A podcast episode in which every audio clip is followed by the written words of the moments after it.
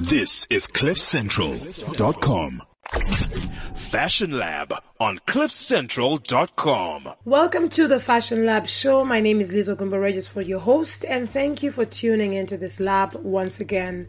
Now, last week we were touching base on the current affairs around everything happening in the fashion world with echoes from Europe with Francisca Marzilia, our fashion expert, and Eji Benson, our fashion expert from New York with his echoes from New York. And this was really, really, I hope that for those of you who tuned in, you got to kind of um, get some information that can help you move ahead.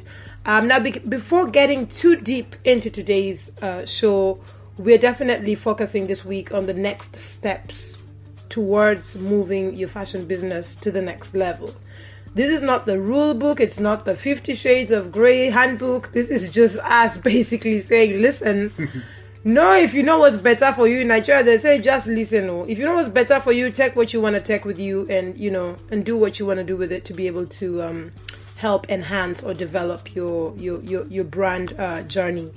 Now, uh, a quick reminder for those of you who are tuned in for the first time.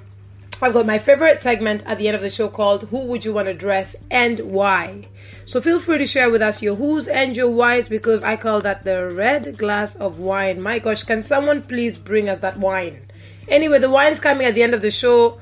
We are um, uh, keep your tweets coming. We're on Fashion Lab AF on Twitter. We are on Fashion Lab Africa, Fashion Lab Africa on Facebook. We're on Fashion Lab Africa on Instagram. We would love to hear from you. Now, joining us on today's show is a very special guest. Like I said, he's a UK based e commerce expert with an experience of over 20 years working with some of the biggest global fashion brands, including your Harrods, LVMH, Estee Lauder.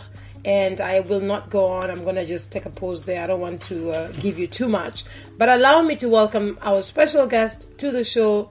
Uh, his name is Lionel Mullen and he's a brother. Uh, above all of the things he's doing, he's also a brother. And I know for you who are listening, you're probably thinking everyone's my brother or my sister. This one is another brother, real brother. if you want to talk to him, talk to me direct. Lionel, welcome to the show. thank you. and thank What you. an intro. Thank you. thank you for joining us. Is that a good intro? It's a fantastic intro. Do you know what I find, Lionel? Like most of the Mm-hmm. times, like I intro all of these beautiful guests, and some of them I literally have to say, "Hi, was that a good intro?" And they're like, mm, and I'm like, "Okay."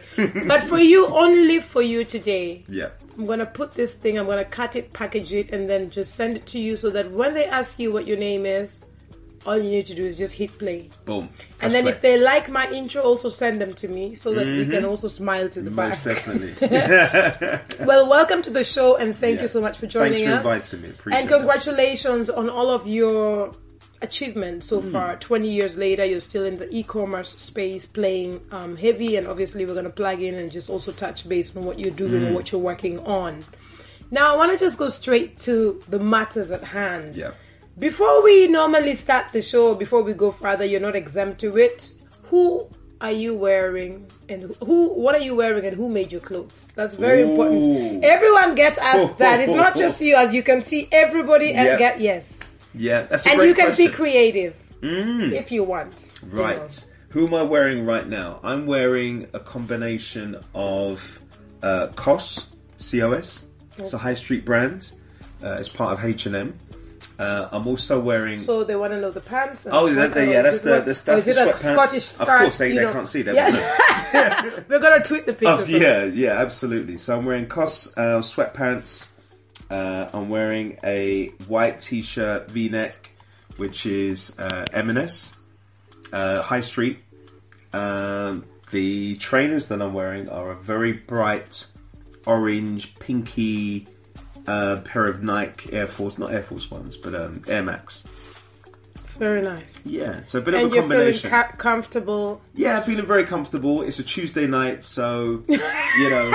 Guys, it's, it's in your real time. It is Thursday, 2 p.m. Central African time. Don't be confused. Yeah. But yes, here we have to say it is actually about 12:35 twelve thirty-five. Let's, let's not make it too specific. in London. But but interestingly, I mean, my the, the clothes that I'm wearing is sometimes dependent on the day, the time, the mood, like most people. Fair you know, enough. so but as long as you're comfortable. oh and- yeah, yeah, I feel very comfortable. Yeah, but I Yeah. always say feeling comfortable is one thing. Looking good while feeling Mm-hmm. comfortable, guys, don't ever say you're feeling comfortable and you look like you got hit by a bus. we don't allow that. Just make sure that when you're saying you're you're comfortable, you're in trainers, you better be looking like Mm-hmm. Yeah. you're going somewhere. Mm-hmm. Anyway. Uh, welcome to the show again, um, and I really am glad that I got to catch up with you. Yeah. And um, I know that you know we have been following. Obviously, on this show, as you would know, we focus on dissecting the business behind fashion Yeah. in Africa. But at the same time, the conversations we have are actually spread so far because at the end of the day, for us to be able to move in such a globalized world, you want to kind of know what your neighbor's doing, what your friends doing on the other side of the street, and that is why we're having this Yeah, conversation. yeah. Um, now, I want to just quick, quickly just go straight into your work, especially from Mm. an e-commerce perspective. How do you, how would you say your work uh, affects fashion sales since you started playing in the e-commerce space? Um, that's a very good question. Actually, I'm sure all your questions will, will be very good. Um, certainly, with the the work that I'm doing currently, it's working for larger companies. It feels as though we're we're chasing customer expectations, and technology is is great, but what it's enabled people to do is it's given people access to things far quicker, far smoother than larger companies were familiar with being able to deliver. So what I mean by that is that um, people's expectations are for things to be fast, convenient, and you know whatever else. And traditionally, um, stores who um, or companies who have physical stores um, are not used to moving things that quickly necessarily. So in that case, that it's it's balancing customer expectations which are growing exponentially versus working with businesses which are very slow moving. And the the the challenge really for fashion is that um, you know in other industries as well, but in particular fashion, let's say, is that and in particular fast fashion is that things got to be quick. You know, fashion moves so quickly. Things are based around seasonal trends. Seasonal trends, you know, come and go. You got um, edits. You have, you know, uh, very small kind of collections and, and whatever else. How do you pick up on a trend which is in another country, another continent, and be able to respond to that very quickly? It's it's very difficult working for larger companies where they have to project maybe a year, eighteen months, two years down the line necessarily. How do you reflect that? How do you how do you be able to how can you respond to that? So what so where my role sits is understanding what customers um, want, understanding the technologies that are available, and how do we get those companies to be able to respond to those customer needs? It's, it's amazing. Um, I think um, I want to just first of all say you've been in this e-commerce space for over just over 20 years or just about mm-hmm. 20 years. First of all, can you just tell us how it's evolved? Because my thing is, what's everything's moving so fast, and Yeah. and when people say things are moving fast, even fast fashion is faster than fast fashion last year Yeah, or the yeah, year before. yeah, and those are the. This is just, I think, the awareness or just the conversation that we need to have to just also just from an information perspective, just Mm. let those who are listening who are in the fashion business uh, space, whether you're a stakeholder, whether you're a manuf- manufacturer, whether you're Mm. a brand. I'm sure this is good information. Those who are just sitting, who love fashion, who are wondering what we are talking about, this is going to affect you as well. So I think for me, the biggest thing is to just first of all have you just share with us the evolution of Yeah, yeah. of just Yeah, I, I think that um, certainly one way of understanding that is think about your relationship to the web and to the internet. Um, think about how maybe 20 years ago, 10 years ago, 5 years ago, 2 years ago, what was your relationship to being able to um, access the web, access the information that you wanted, see the things that you wanted, and, and be able to um, respond to that? uh, in particular with e-commerce, where you're in a position to be, to be able to purchase the things that you want with the devices that you uh, um, that you had access to. So whether that was a desktop computer, a laptop, a tablet, or a phone. So if you think about now that everybody has access to the internet pretty much in their hand right here, right now. Obviously, depending on your network connection and you know whatever else. But if you compare that to 20 years ago, it may be that you would only have access to the internet if you're at work or if you went to an internet cafe or, or whatever else. So, on the one hand, you've got the the the access to technology has expanded um, very quickly um, across borders.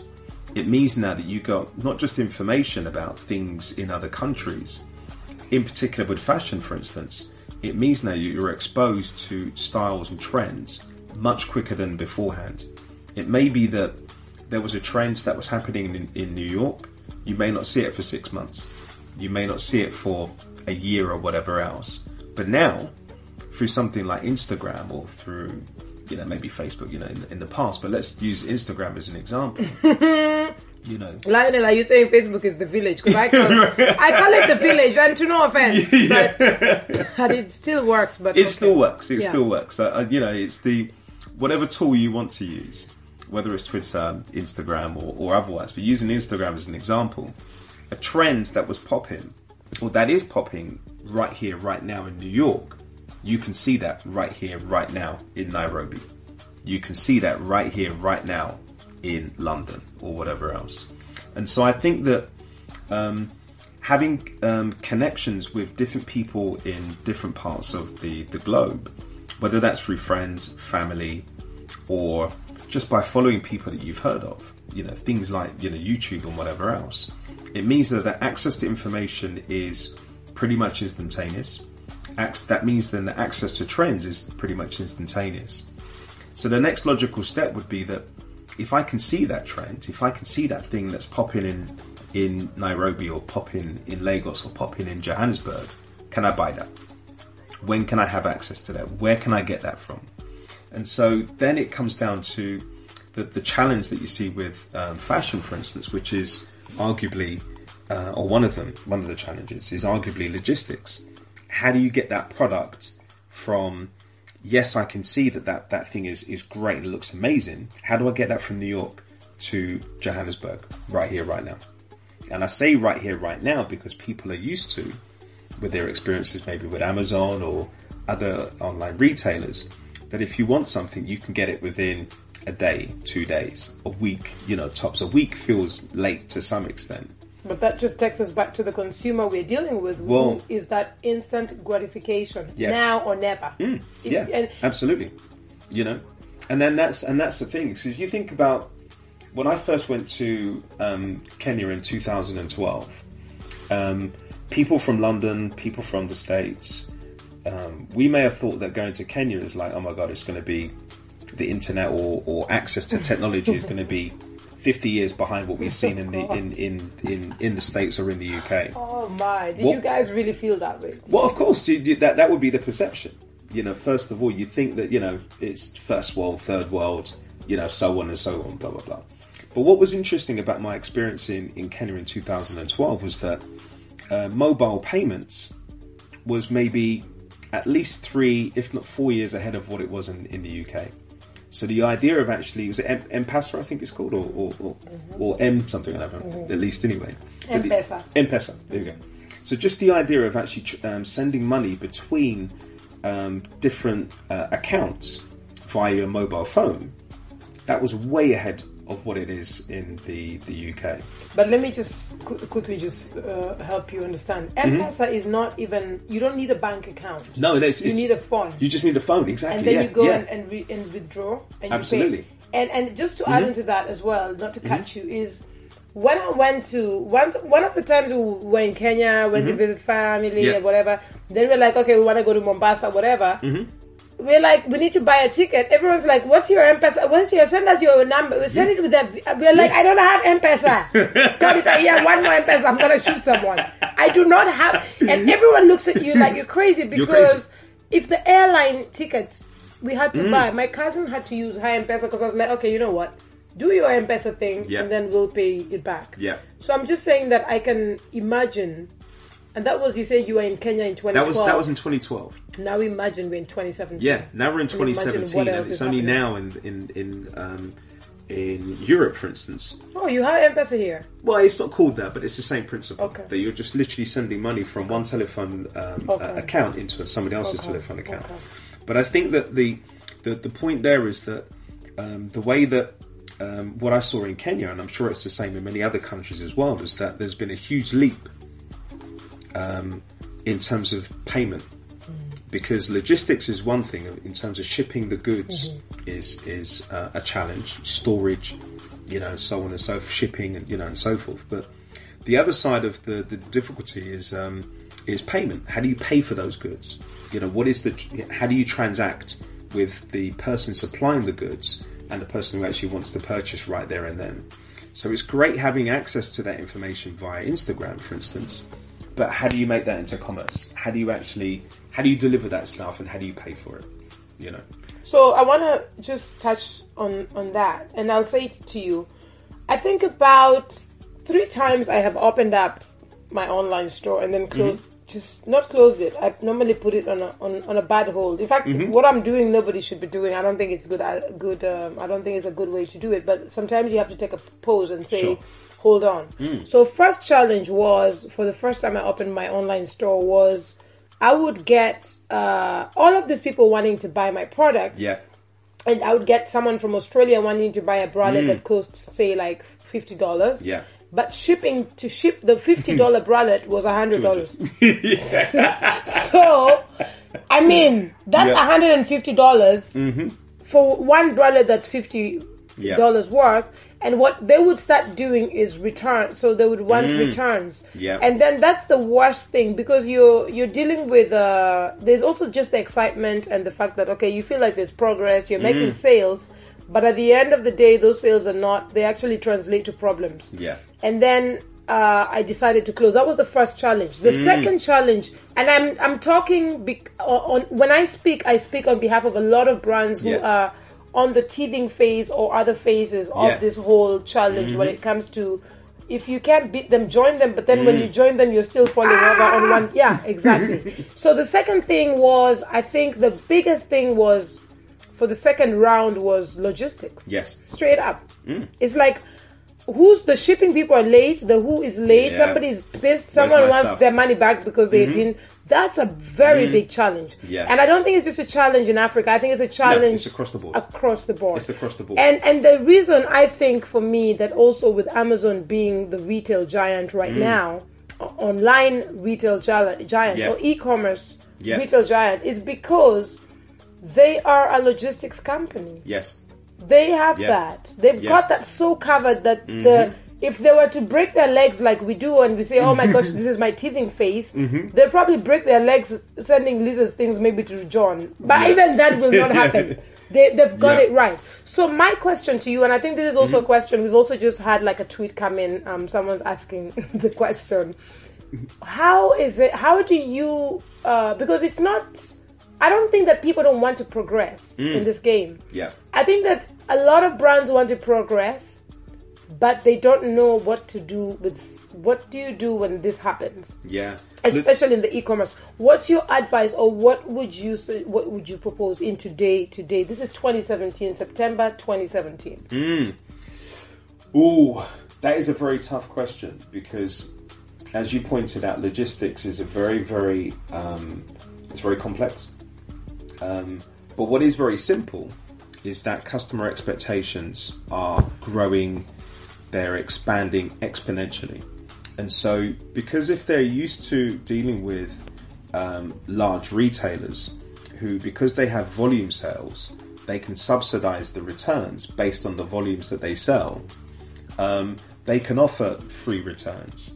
Those free returns may be focused on a particular market, but having said that, there is still this kind of a hook of like, you know, buy what you want, send it back, it's not a problem because they know that people will order three things, but they'll maybe keep one. That's just kind of that thing about um, fashion, for instance, um, that they'll buy maybe multiple sizes or multiple colors, or just two or three different SKUs or two or three different items because they're not exactly sure what it is that they want. They want to try them on and then be able to send them back. Um, so It's Is that what's happening? oh that, that, that that's that's certainly what yeah that's that's certainly what you see in large companies. Yeah, I so kind of got that one late. I'm like, Yeah. who does that? Because it's not me, but is that how it happens? Yeah, it's a thing. It's a thing. Absolutely.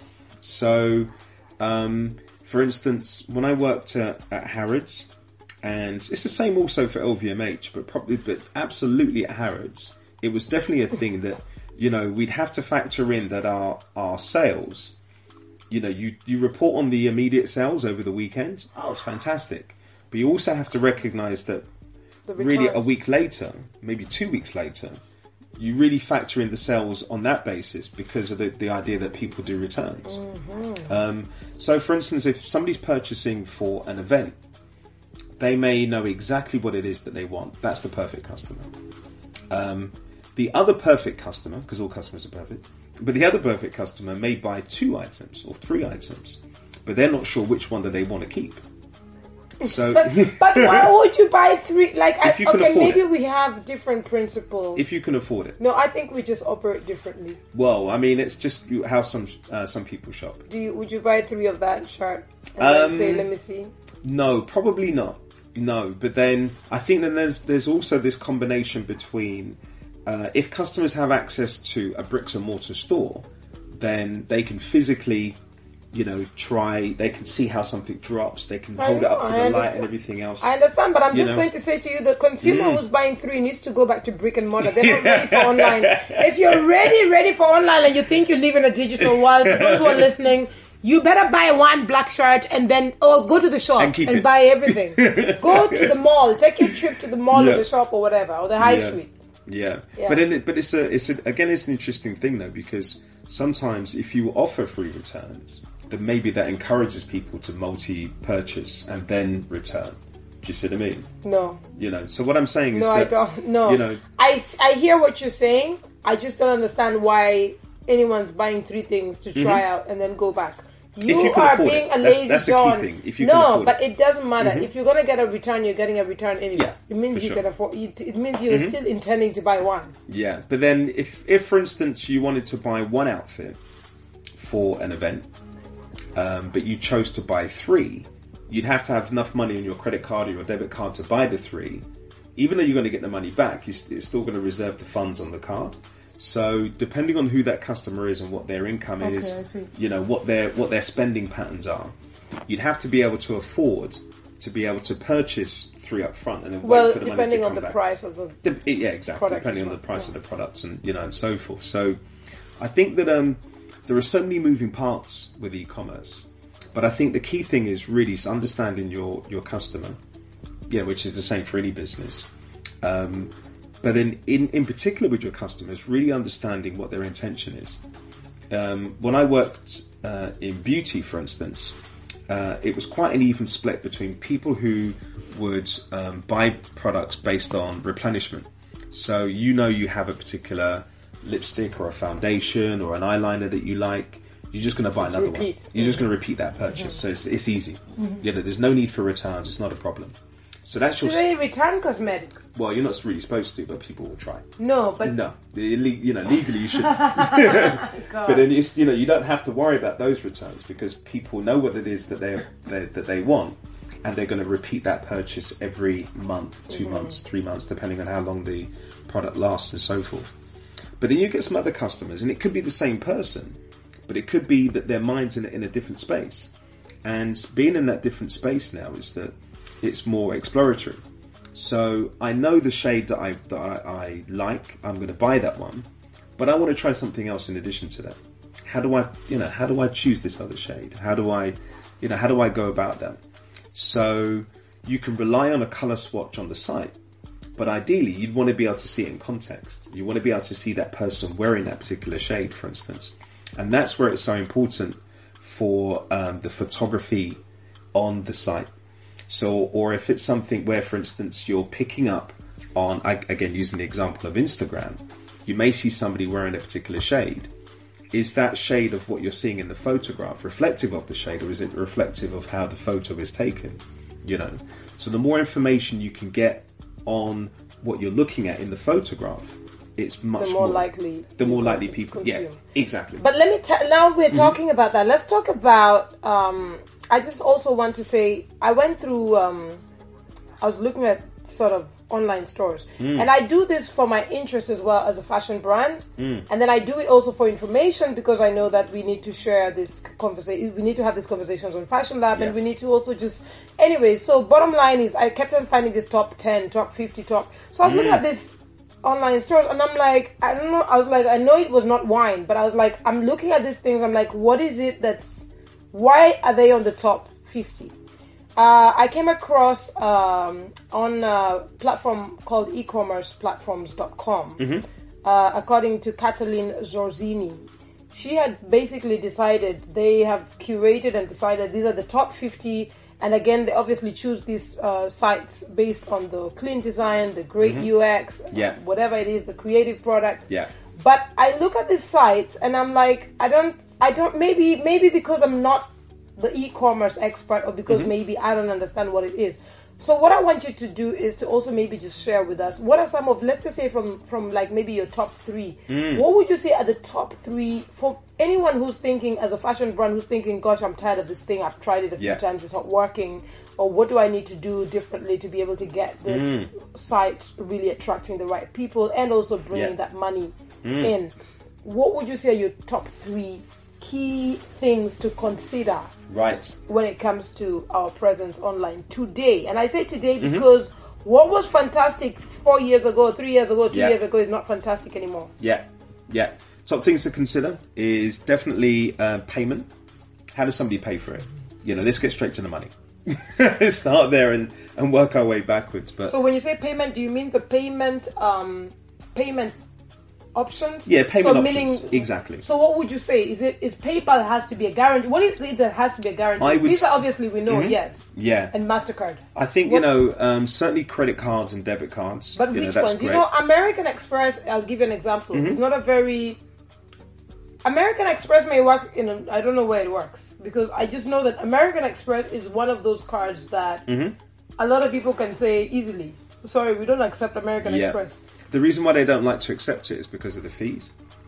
Oh, is it high fee? Yeah, so whoever's uh, if you're the company, it's your it's your brand, it's your site, for instance, and if you accept um, American Express for every transaction, you have to pay American Express to process that transaction, and the cost of processing that transaction for American Express is more expensive than Visa and with um, Mastercard.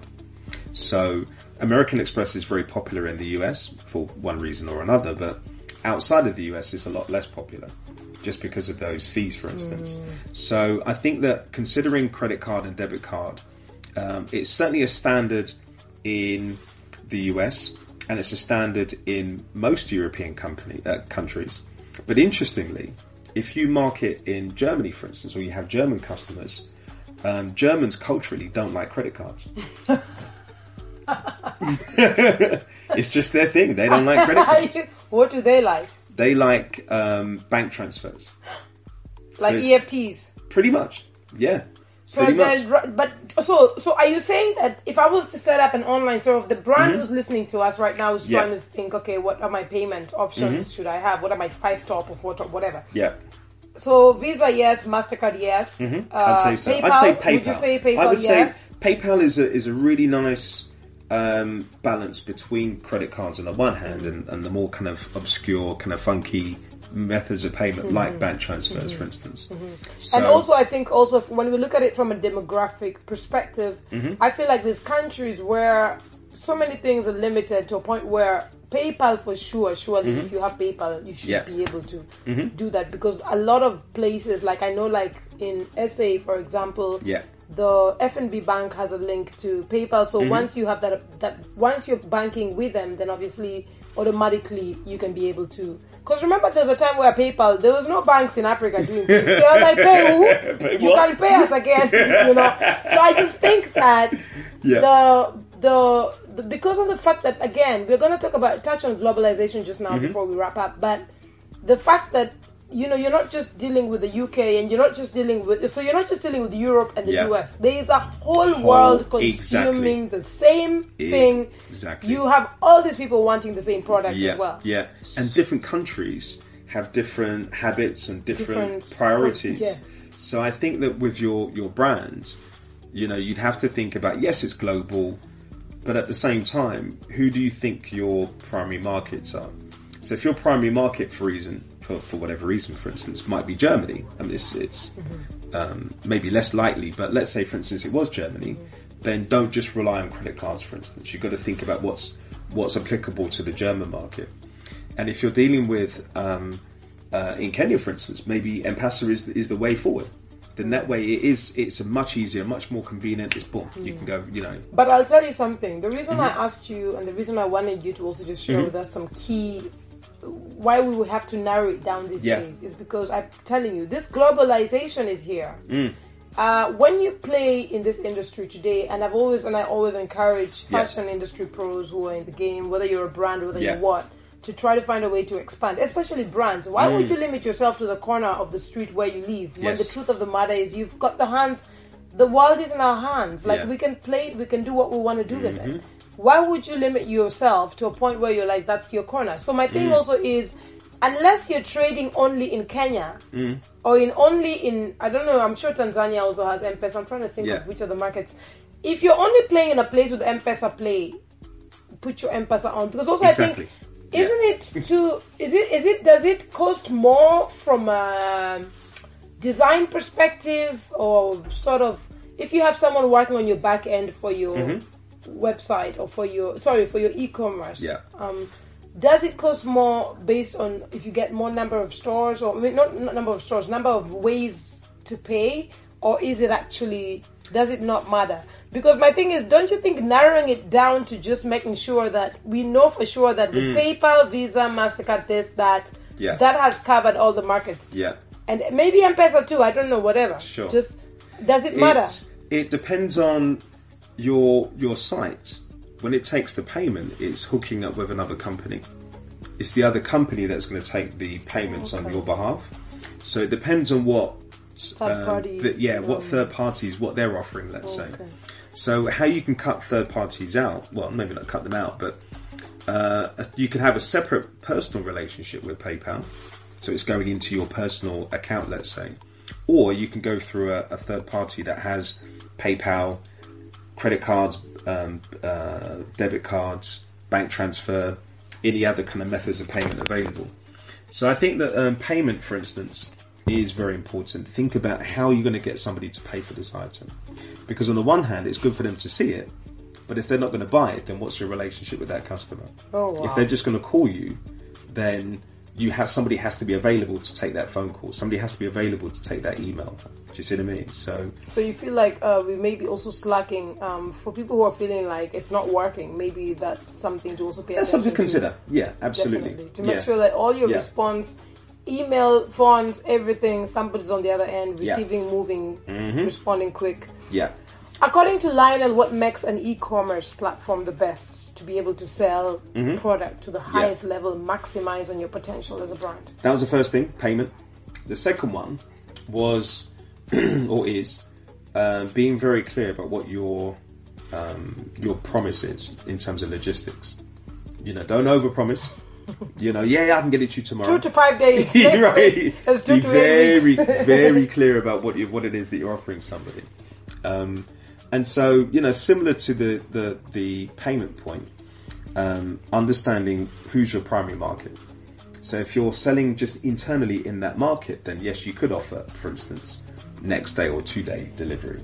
But if you're thinking globally and internationally and whatever else, then obviously you have to kind of think a little bit broader than just that. and maybe what also are the ma- and also maybe up up up up in your your days so that if you know Yeah. Mm-hmm. you're gonna produce something in two days, maybe try to put it at yeah. five days. Yeah. I'm just saying this because that's my African trick, honey. No, no, I live no, in. Africa. We trade in Absolutely. Africa. When you tell a client to, to when I say ten days, trust me, it's ready in four days because Mm-hmm. Yeah. I, I need that contingency and I need to save myself. Yeah, for sure. Rather, you have a pleasant surprise receiving something earlier Yeah.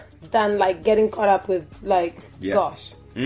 So there's two two more things. Mm-hmm. I need said three, but I'm going to give you 4 So um, the third thing is um, is pricing, and what I mean by that is what is the price of your product, you know. And so I think that, and it's the same for artists across the board, whether it's fashion, music, art, you know, otherwise. On the one hand, if you're very creative and you're very expressive and able to produce things, that's great but think you need the business side of things also in terms of how do you price that particular product. And you know linked you know to that um, at, in harrods for instance we work with some brands that were very particular about the way that they price the same product in different markets. So for instance working with um, with vivienne westwood um, well, Harrods was just one website. It's harrods.com. So let's say, for instance, you see a product and it costs, you know, uh, a thousand pounds. Um, but that thousand pound product was the same price, irrespective of where it's being shipped. The shipping costs, I yes, you know, you, you pay an extra twenty five. Oh, so you don't embed the shipping costs on No, they'll be separate. So there'd be a thousand pounds for the product, twenty five pounds to South Korea, five pounds to the UK. Um, however, Vivienne Westwood, um, she wanted to say that, or she said that in Japan that product is actually twelve hundred pounds. Okay. Yeah. Therefore, it should be Therefore, 1200 yes, if you're if you're market. picking a particular delivery destination, then you have to up the, the price of the product, and that's because we only have the one website. So, did, is that what you? Is that how you did do it? That's correct. Yeah. So the other way of doing it is that if you know if you you and you'll see it with some websites. Yeah. It'll ask you which country are you in or which country you're you shipping to. They'll ask you that question first. Yes. And then give you the price of the products on the back of that necessarily.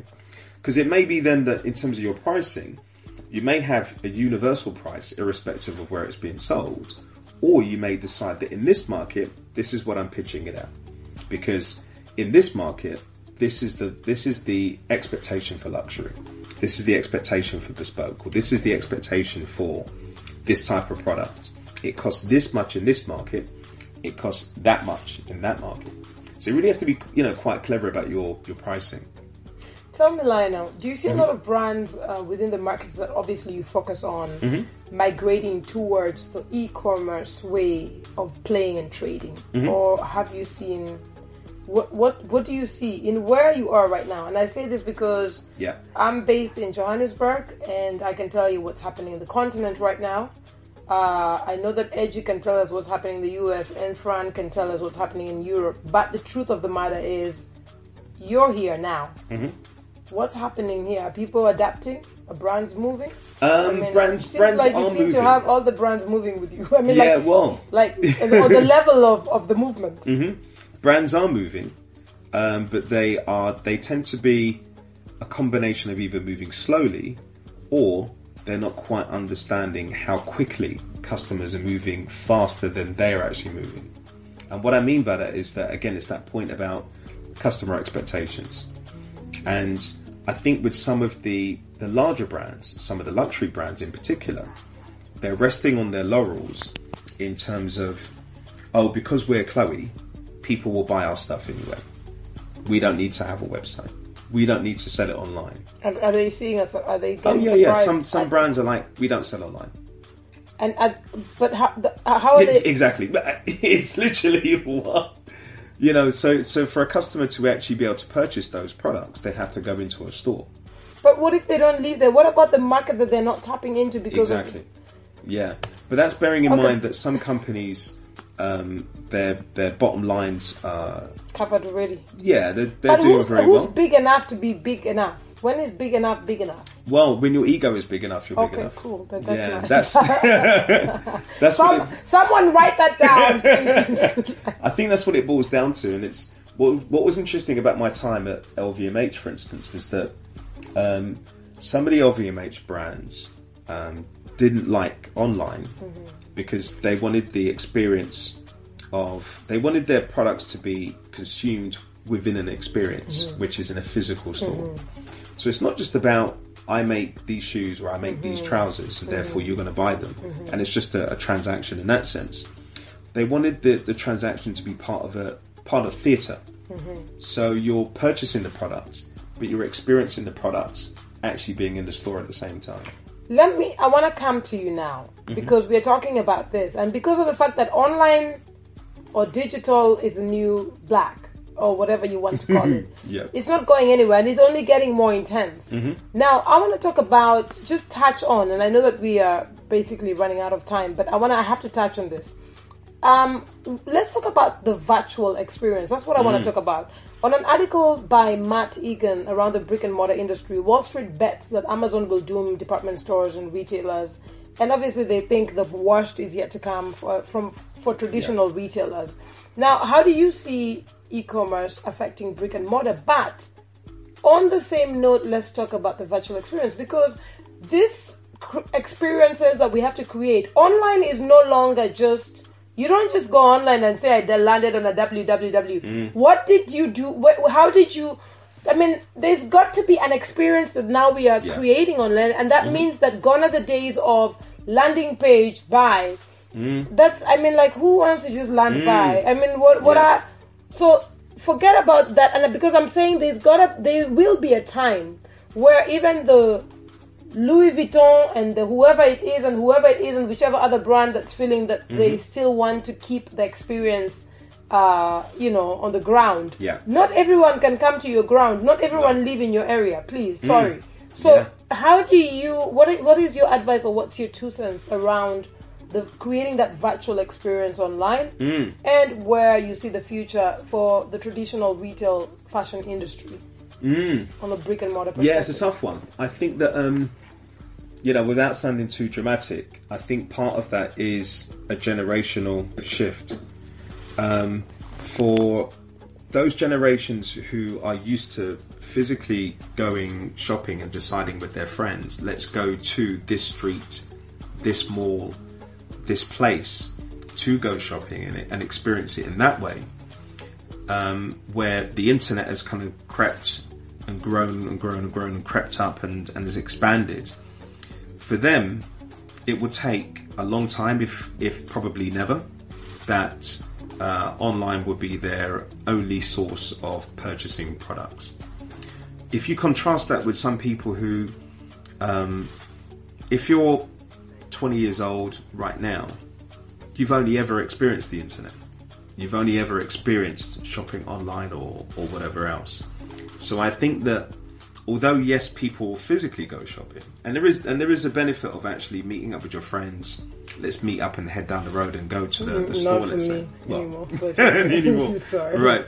There's So- no time. There's no time. Someone deliver everything. Right. Yeah.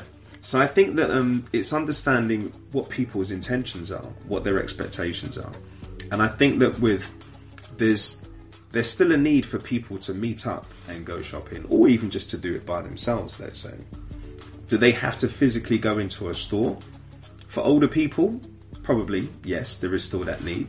For younger people, and again, I don't want to make it too dramatic, oh, you know, young, old, or whatever else, but for younger people who have only ever experienced the the web, you know, who have only ever experienced um, Instagram being a thing, you know, Twitter being a thing, or whatever else, augmented reality, um, and things like that, for instance, that will be their reality. That's not to say that I think that stores will disappear. I think there's still a, a space for stores. You think? But I think with those, What's uh, the name of the street? Please tell me. well, it's yeah, good point. That's good I'm point. playing. I'm No, playing. that's a good I'm not. point. I'm not playing, but I'm playing No. because we actually had this. Conver- we mm. tried to have this conversation earlier, and I was Yeah. like, "Baba, just hold up." I think there's still a space for stores, but what the stores mean and their relationship with younger people will be different than what it is for older people, where the web either didn't exist, was it then then it existed, but it existed in a parallel kind of space. But now to try to make it omnichannel, to try and make it a, a unified experience, um, yeah, those things are changing. I see.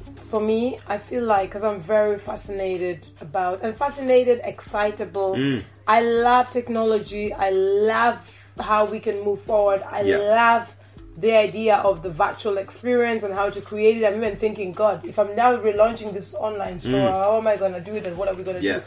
I personally would love to be able to walk into an online shop, see myself walking, Mm. put on the red dress, do a little twirl 360, get. Yeah. a little glass of wine in there. Well, I don't know how this is gonna happen. I mean, Oh, you're. they- oh, these things are, these things are happening right now. So, for instance, in beauty, there's a thing called um, Modiface. I think I've heard it. You know. L'Oreal or Yeah, well, um, Sephora they use it. Sephora uses You know, it's um, Estee Lauder they use it, Okay. and I mean, arguably, this is in um, this is in beauty.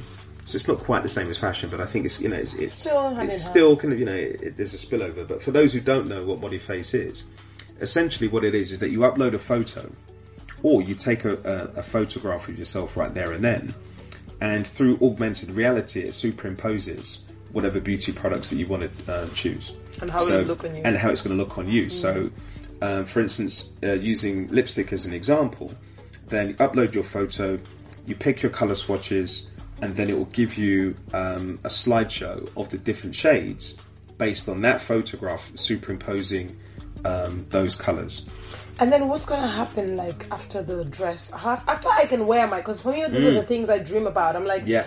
After I can wear my dress as a fashion consumer, after Mm-hmm. I can wear that dress, it's red. Throw on my heels. What? What? What's next? What's the Well, next I- thing after that that's going to heighten our I think senses and the next thing after this then is that what Modiface has shown, uh, and it is actually very successful.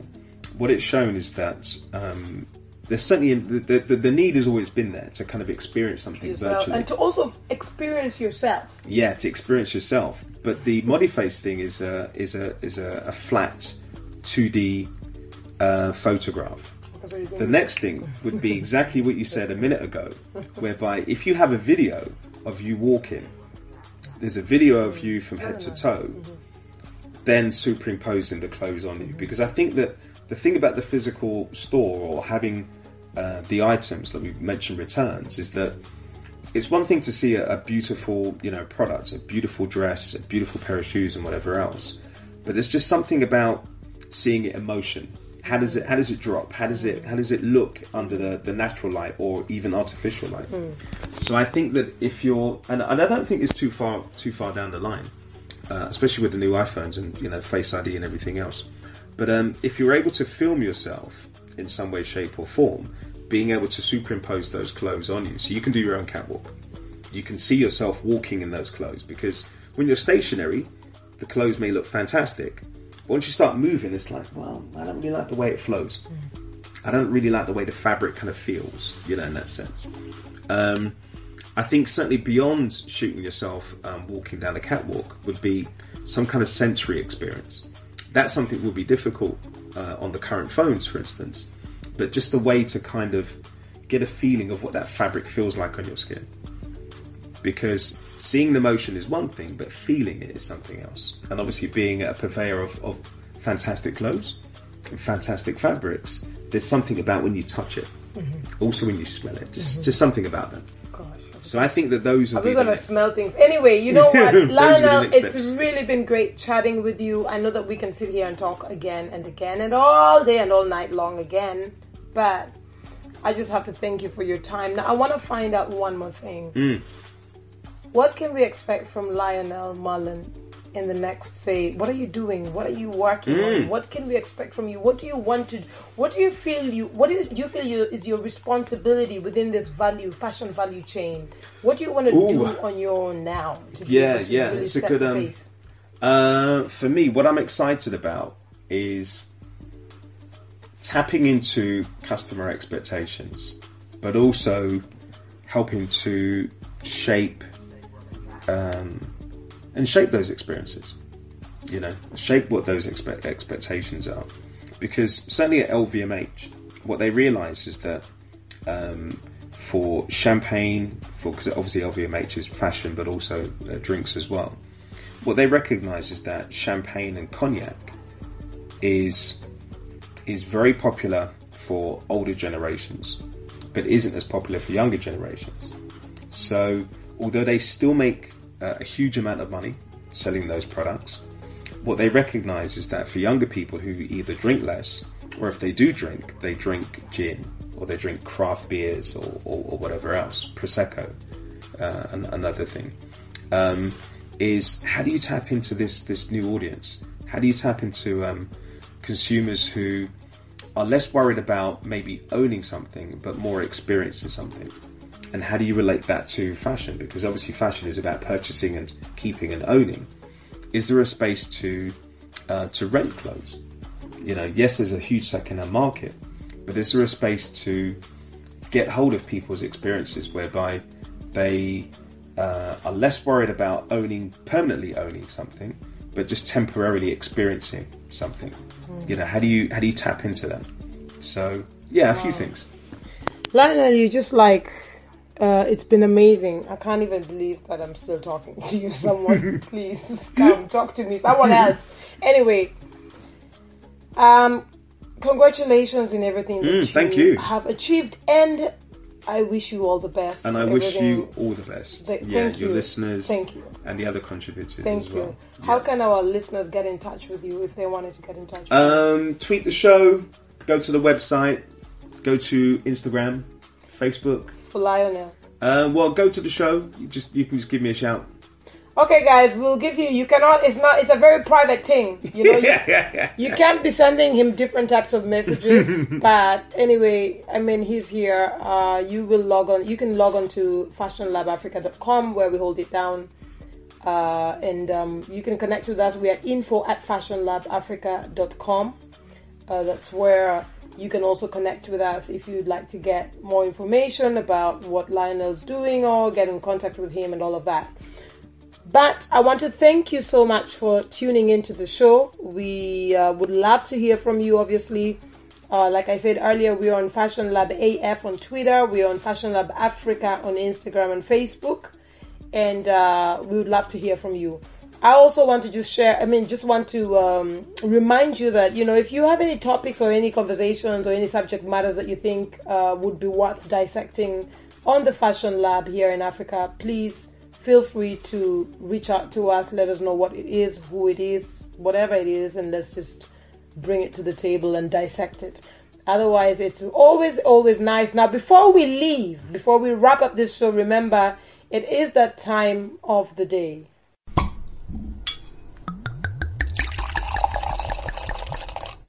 Okay, so yeah, yeah, I know you got that. So it's that time of the day. It's the red wine. Yes, I know you heard all of that.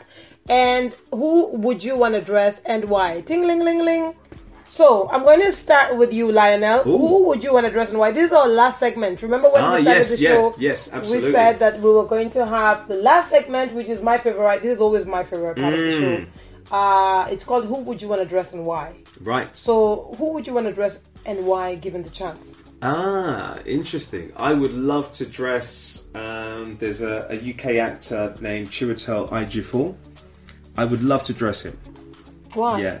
The reason why I say what uh, the reason why I picked him is that I think with he's a fantastic actor, but I, I mostly see him when he's acting, and I don't necessarily see him a lot when he's relaxing. so, in ter- if you ask me what was Chiwetel's style, I wouldn't really. Know. I wouldn't know. I wouldn't know.